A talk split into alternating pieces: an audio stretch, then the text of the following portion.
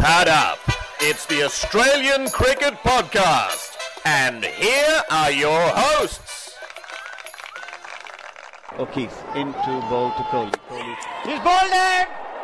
He shouldered arms with Virat Kohli, played for the turn, it did not, and the death rattle was heard. Welcome to the Australian Cricket Podcast. I'm your host, Andrew Menzel, aka Menners, and this is the first show of the week because we are lucky enough to be joined by our good friend Gav Joshi, all the way from Mumbai. How are you, Gav? I'm very well. You're right. I'm in Mumbai because I've got a couple of days off because we've won the first test, Menners. Can you believe it?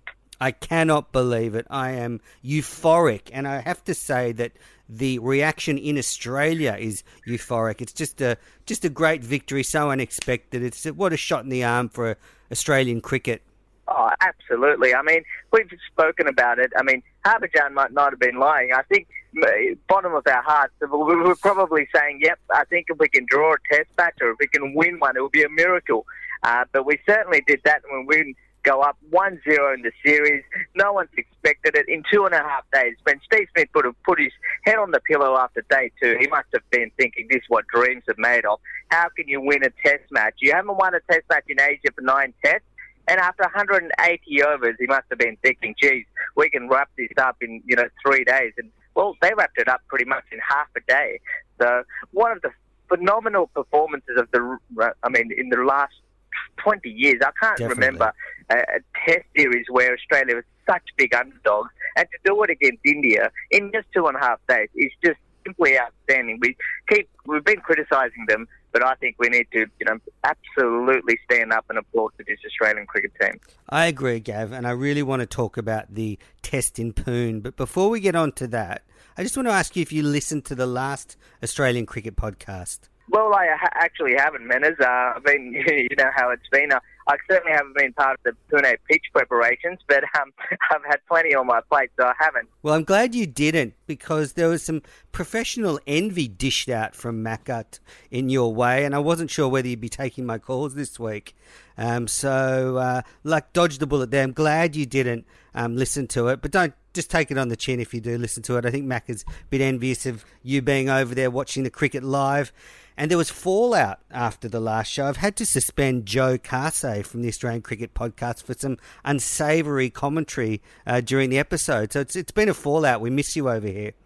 Well, I could say the same thing if we're, uh, you know, but um, if we're lost. But uh, look, we're winning. I- I'm loving this. I mean, you know, I've been wearing my Australian shirt around instead of Mumbai uh, yesterday evening and again this morning, and few people have given me the looks. And of course, I don't look as much Australian. I might sound more like one. So um, uh, they probably think I'm just one of these supporters who just just wants to dish India. But there, there are a few like that, mind you. There was a lot of Australian, bit of Australian pocket crowd, crowded um, pocket in in Pune Stadium, and tell you what, they were going off. I actually love this one part where a spectator had his GoPro on the minute that Stark got Kohli's second ball, he just jumped up, had the GoPro going around himself where all the Indian supporters were, and he was just screaming, "Have a look at the silence! Have a look at the silence!" Stark has got Kohli brought back. Well, I, I suggest I suggest you do that to Macca next time you see him after what was dished out your way. Um, but I'll let you listen to it. Uh, the listeners know what's going on. Um, all right, so let's start with this incredible and unforeseen 330 run test victory. Now, you were over there in the build up to the match. Did did was there any indication that such a dominant performance by Australia was coming in the days leading up to the game? Well, I wouldn't say you know it was leading up, but I thought Australia. We spoke about you know when I went over to Dubai, and uh, Australia did train quite hard, and I. I actually wrote a few columns about this and might have mentioned this on the show that Australia was so prepared, it was so un-Australian because in the nets in Dubai for two hours, three hours, it was pl- it was plenty of focus just on defence. There wasn't these fancy reverse sweep head down the pitch and smash a ball over the top. It was just bat, bat, bat, and there's plastic chairs kept around the players. You know, they're acting as the short leg fieldsmen. Uh, Stephen O'Keefe spent a lot of time bowling from this angle, that angle, working on his pace, and you can just see Matt Renshaw was having so much, uh, you know, as a chat with Graeme Hick, and from from a from a certain distance, I could see Graeme Hick sort of telling him, stay low, crouch further. You know, all these little things. So there's so much sort of application on def- uh, around structure around defence. So I, I had a feeling that Australia's prepared for the test, but once we got this pitch, Uh, and just leading up to it, I, I when I had a close look at it, I heard overheard the curator and the head BCCI curator have a little bit of a chat in Hindi, and it went around this. The BCCI head curator said, "This is good for us," and the head curator said, "It might be good for you. I'm not sure if it's great for the local cricket association." So when I heard those words, I thought, "Well, hang on." A toss is going to be an important factor, and a team that bat first, if they put on 250 and 275, it's going to be extremely difficult to beat them. And as I mentioned, the applications, the resilient, and almost the un-Australian way of batting on day one. At day one, I really told a few people that I think Australia could really win this Test match because it's the pitch is going to keep turning. Um, and India are really, I mean, I couldn't see India chasing more than 150 on that pitch on that if it went into third or fourth day um, and it's wrapped up so quickly. We were having a bit of a giggle over here about the plastic chairs, but obviously they seem to work. And Darren Lehmann said in the lead up to this test series that he pushed the team harder than he pushed them last time they went to Sri Lanka. Did you see that? It might have pushed them maybe in, in not sure where he pushed them because he only got into Dubai around say Friday, and most of these uh, players were training from you know four or five days before that. So I, I certainly didn't see it in Dubai, maybe in Mumbai. Uh, but they, they were training. We, we didn't see you know, a lot of the ball games being played before the uh, you know the warm up matches. It was straight up into the nets and just again in the net. They had 25 bowlers in Mumbai bowling at them, spinners from you know different sizes. Were you one of them? Uh, well, I got very close, but um, I think because I'm a leg spinner, I think Swepson was just ahead of me. You could have slipped in there; no one would have noticed. No, no, they they wouldn't have. But um, well, maybe you know, if if if Swepson does go down, let's hope he doesn't. But maybe for the third or the fourth, or I might even game. Uh, I might even get a game into four Test minutes because we might be three 0 up. Yeah, I think we will be now. Um, O'Keefe's 12 for 70 will forever live in the annals of cricket history. It was a phenomenal performance. I just wonder why the Indian batsman had no answer to his style of left arm bowling. You've watched a lot of them. What happened? Well, there's a couple of reasons. You say the same. I mean, uh, Jadeja is pretty much, if you wake up Jadeja in the middle of his sleep and say, Ravi, you've got to tell me a pitch you want to bowl on, he'll say the one in Pune.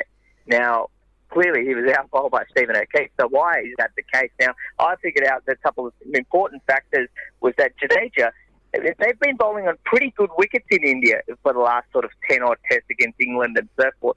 So he's had to actually change his style of bowling. He's, you know, he's varied his pace and so forth. But it almost looked like Jadeja went back to the old Jadeja from 10 years back, when he was first onto the international scene, saying, rank turner, just bowl it as quick as you can and just forgot about changing his angle, changing his pace, or even if it's just subtly, you know, bowling over the wicket. He forgot all these things.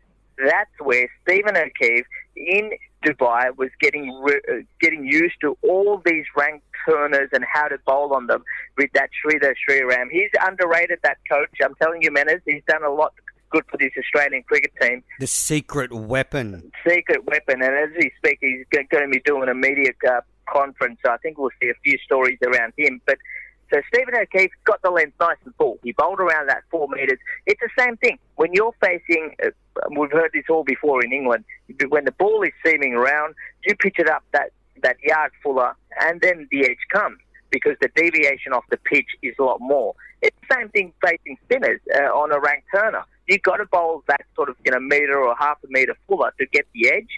I think Stephen uh, Smith summed it up really well in the press conference when he said, why did Jadeja beat the bat so much and why was Stephen O'Keefe so successful? And he said he went wider of the crease, he lowered his arm, and because the arm angle was, and he was coming in from wide to a right-handed batsman, it meant that the actual deviation was less because he was bowling from so wide out.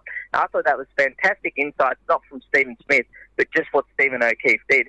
The other thing I'm sure you would have read about is how after his first six overs on that day too. He went out to the middle at lunchtime, Sridhar Sriram basically looked at the pitch and said, "Look, you got to bowl it right over here. This is your spot.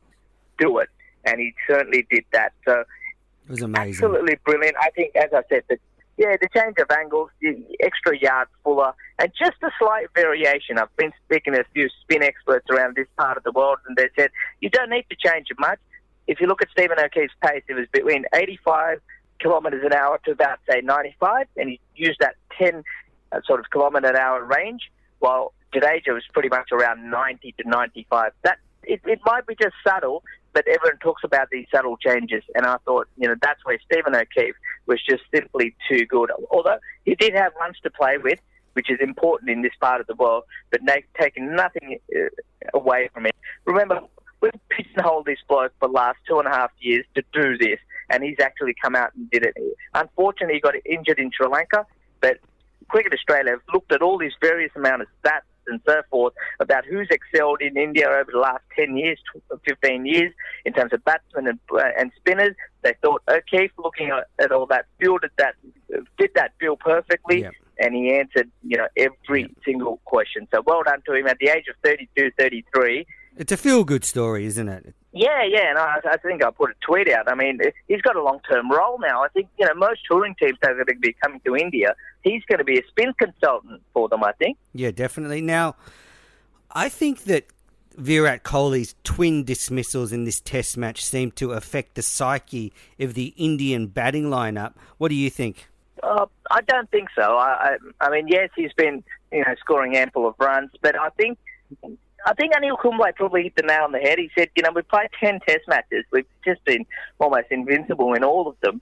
Uh, we were bound to have a bad day. Whether it was Kohli's dismissal, I personally don't think so. There's some very good batsmen in this team. I heard that um, Virat Kohli turned quite nasty uh, in the field towards the end, that the sledging towards Smith got pretty nasty. Do you think there's a chance he might get further unhinged if India continues to lose? Yeah, he he could because I mean this is the first time he's been really under the pump as as a captain because you can remember uh, out of his 24 or 25 tests, majority of them have been at, at, at home or in Asia where he knows what where to go to, and suddenly all these plans are are not working for him. Somebody's figured out how to play Ashwin and Jadeja, so and and, and we know how sort of a feisty character. Now, I've watched a fair bit of Indian cricket over the last 15, 20 years. It's the first time I think India missed the calmness of Dhoni behind the stumps. There's no way Jadeja or Ashwin could bowl that poorly if if um, if Dhoni was behind the stumps. That's an interesting observation. Yeah, I think so. And, So I definitely think India. This is the first time since his retirement in Test cricket that India's missed him.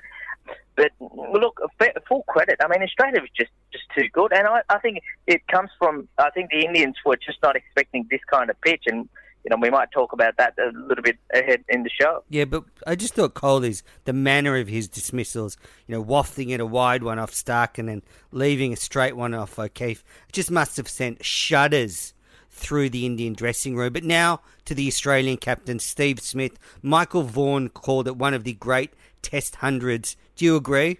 Oh, I think so. I mean, you just have to look through the, the statistics, and uh, if, if this pitch can be termed as a rank turner, and I think it was pretty close to that. If not, uh, you know, it was pretty much unplayable. Like you were always going to get a ball in the say once in 15, 20 balls that was going to get you out, and you just had to find a way. And how many centuries have there been on ranked turners in India? Not just in the first innings, but se- second innings um, or the third innings of the match. Looking at the statistics over the last 30, 40 years, it's probably been about two or three. So putting that into context, it's one of the best, you know, innings against spin bowling. Yes, he did have three or four or five chances, but nobody reads about those. I mean, every, every on that pitch, you needed a bit of luck, and he got his luck. But I mean, his his ability. I, I've spoken about this, and I've written about it over the last three or four days. He's been looking to play this way against spin bowling since I believe since about November. If you look, if you remember his Keshav Maharaj dismissal, the unfortunate one given by Aleem Dar, ever since that, Steve Smith only advanced to spin bowlers. They, I think, during the Australian summer on like 25 occasions. Are you saying that Smith now is not moving down the wicket as much? He's playing from the crease more? Absolutely, absolutely. And and there's stats to back that up. He's only advanced to spinners, I think, 26 times during the summer, uh, Australian summer. And when I asked him about it in Mumbai, he basically said, "Well, yep, I've got different methods to play." And I think he's preparing for India.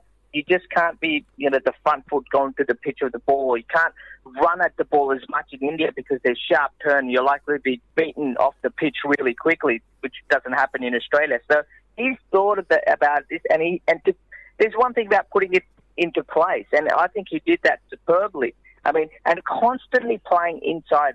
They call it the zero line over here, Menners, and I know I might be getting a little bit technical for some of our listeners, but Steve Smith basically said, I, I was happy to get beaten on the outside, but I just didn't want to be beaten on the inside of the bat. And the way his bat comes down, he ensured that. And he was beaten. I mean, Jadeja beat him 27 times. So, but he just kept going on. And, and that's the great thing about batting, the mental toughness, is that some people get paranoid when they're beaten so many times that they try to change the way that they bat, which Steve Smith clearly didn't. I mean, you know, take it one step further. On day one, his tactic was just to, yep, just grind that out, score 30 of, I think, 81 balls. It was a disappointing dismissal, though. Marsh had just got out. He went down the wicket. I thought he lost his head.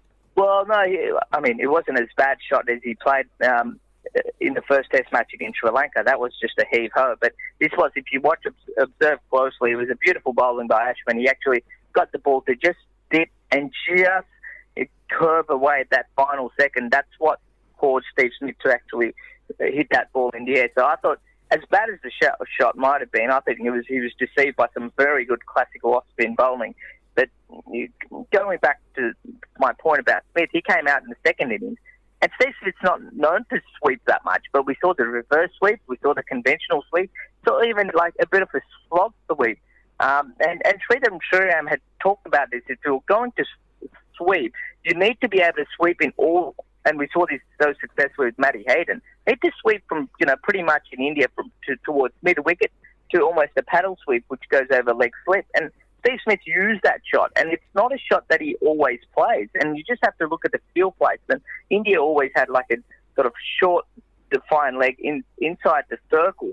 Um, rather than having it back, and he used that strategy. When the ball spun sharply, he actually played with the spin. So, look, it was one of the greatest innings I've seen in India against spin bowling because he had his methods and just to be able to sort of execute them so well.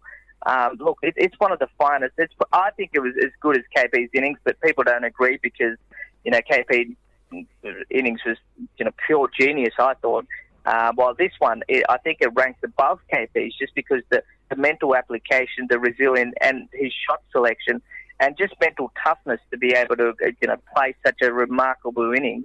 Yes, it came in third innings when Australia uh, had gotten a lead of 165, but full credit to Steve Smith. He really took that game away from India. Yeah, top performance by Smithy, captain courageous, captain fantastic. Keep up the objectives now another performer, and probably I would argue the best all rounder in Australian cricket at the moment, and that's a one Mitchell Stark. His all round performance in this Test match was unbelievable. He scored over, I think, 90 runs for the game. He's now scored nine Test 50s in 35 matches. He averages 25 with the bat, and you add that to two wickets in the over in the first innings to rattle India. He had a really strong all round performance. Yeah, absolutely. I, I mean, there's a couple of Indian journalists who felt that he should have been given man of the match because those 60 runs were the ones that made the absolute difference.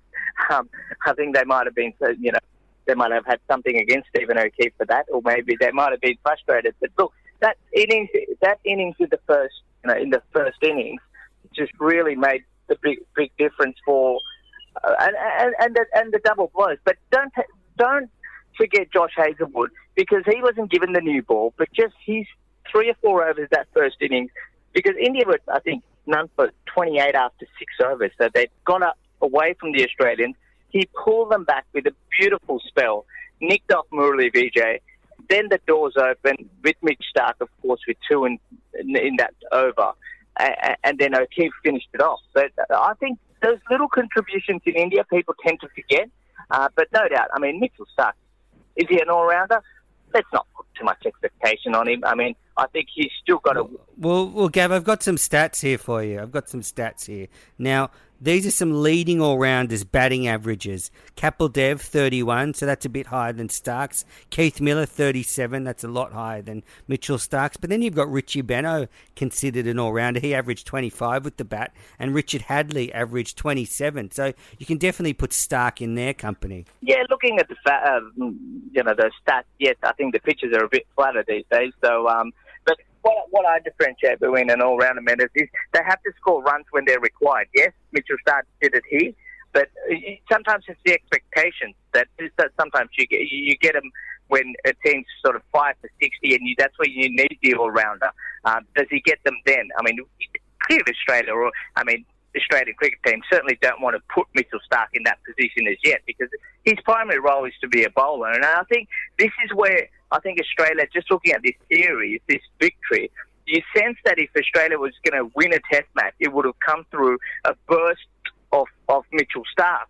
Now, we haven't had that yet, so that really puts us in good stead because somewhere this burst is going to come, you think, in the next three tests. And if he can produce that, who knows? We, you know, we might be on our way to, well, not winning the series, but certainly winning another test match in India, which, which I mean, who would have thought? And that would retain the Border Gavaskar trophy. I mean, we go into this test in Bangalore. If we win it, we retain the trophy. Now, Gav, I've got a couple of questions for you. How do you think the youngsters in the Aussie team coped with the conditions? Let's start with Matt Renshaw. Uh, he obviously had an unfortunate incident on the first day. Do you know if you can get man nappies in India?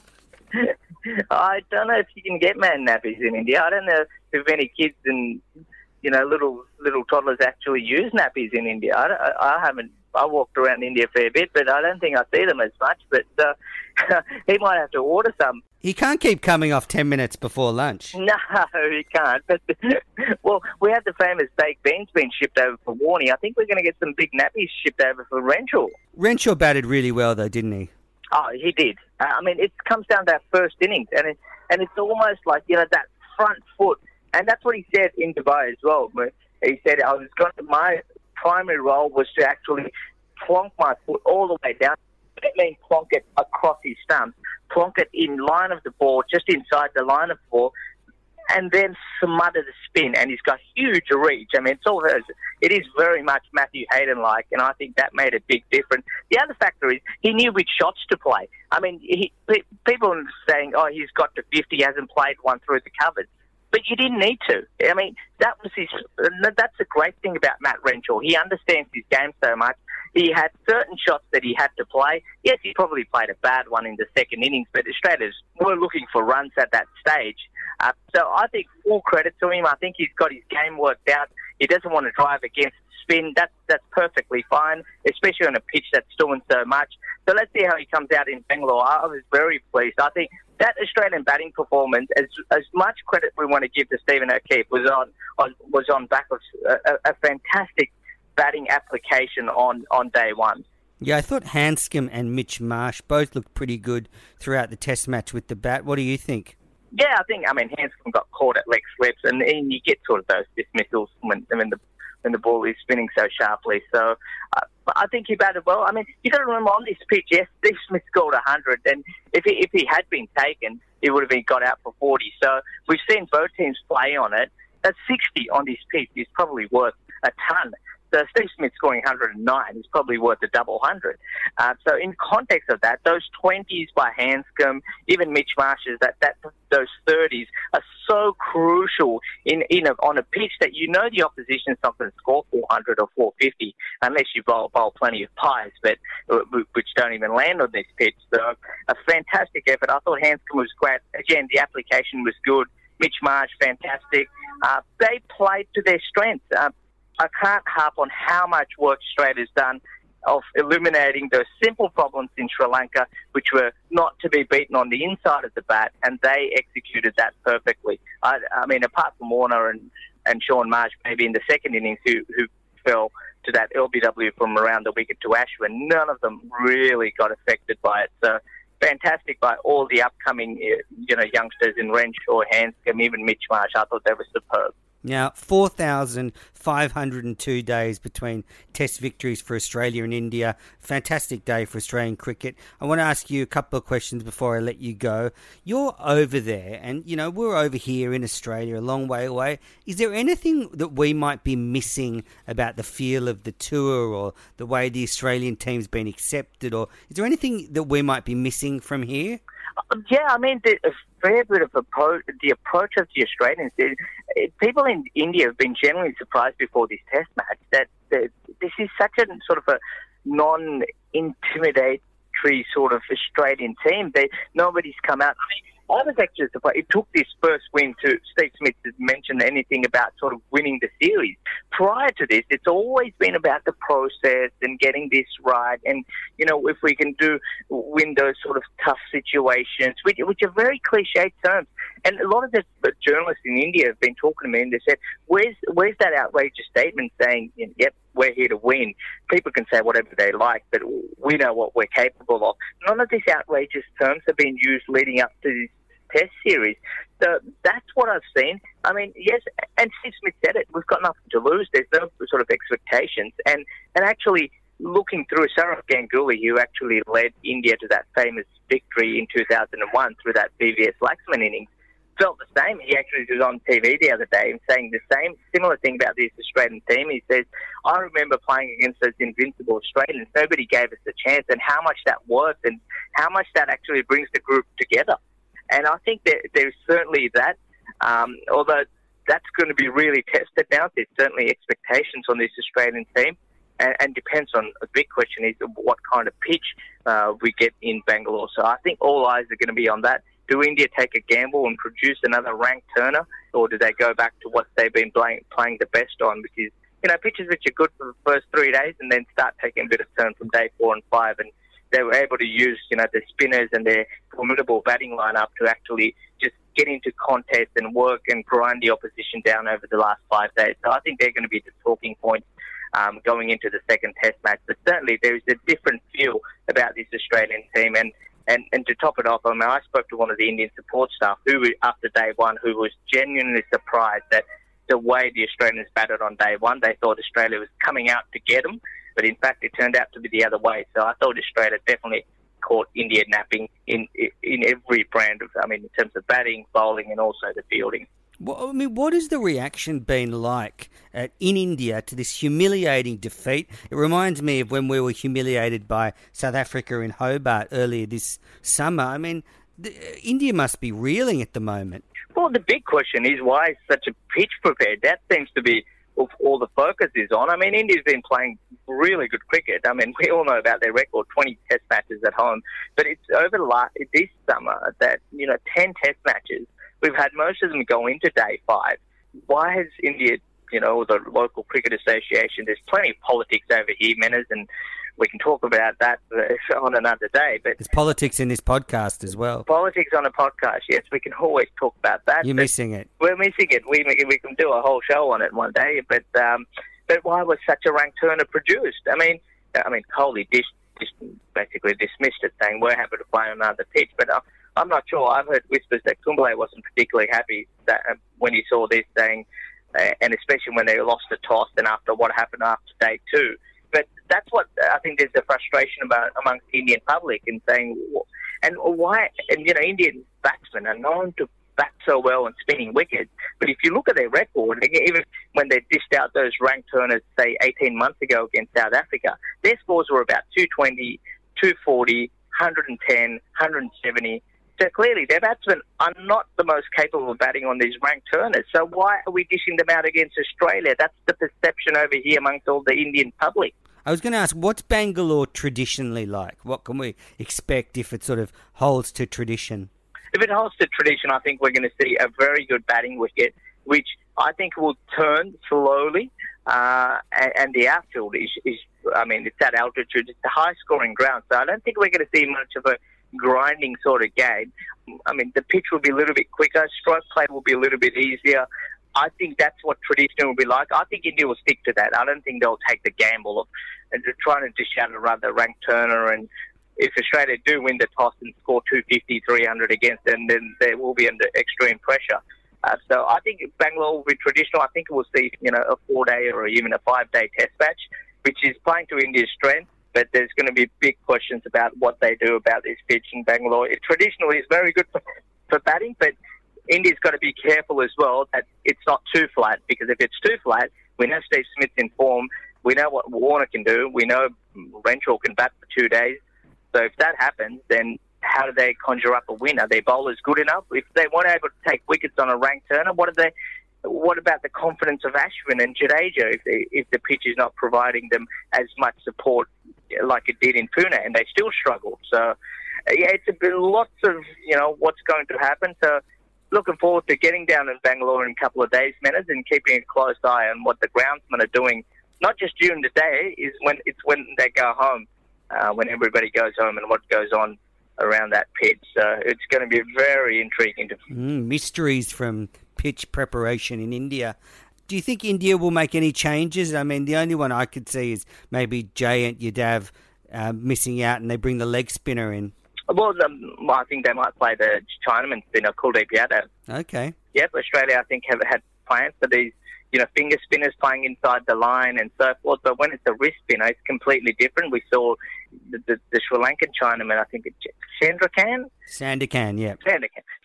Sandakan, you know, and sometimes it just it just takes two or three wickets, and just that's enough to sort of give Ashwin and Jadeja the momentum again. So potentially he could play, but we have to wait and see the pitch. I wouldn't be surprised to see him play. If it is a rank turner again, uh, which I very much expect, uh, we might even see India play six batsmen. I was very surprised when they looked at this pitch and they thought it was a rank turner.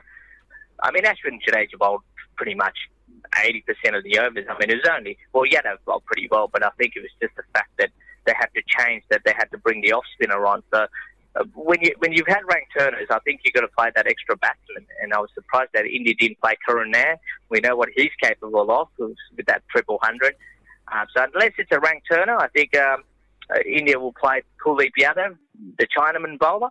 Um, otherwise, we'll, if it is a rank turner, we might see India play those six batsmen. Well, I think Australia will keep the same 11 going into the next game, but I'm really buoyant now, Gav. I can really see us retaining the Border Gavaskar trophy. I'm not sure about winning the series, but I think retaining the trophy's well within our grasp. It's just so wonderful after hopes were so low going into it.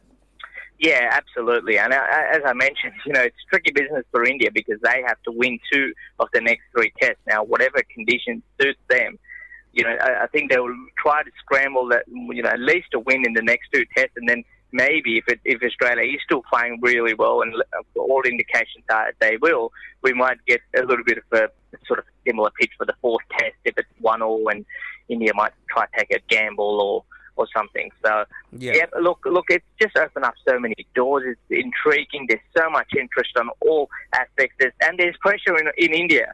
And when there's pressure on Indian players from you know one billion people, we've seen them crumble um, a, a, lot of times. Whether it's Test cricket, one day cricket, or T20 cricket, when the expectations are on you and you failed, and suddenly the there's more people. There's onlookers are watching. The IPL's around the around the corner. That always gets you know all this criticism saying, are these players really good enough to earn all this money? And focusing too much on IPL, they can't play on rank turners.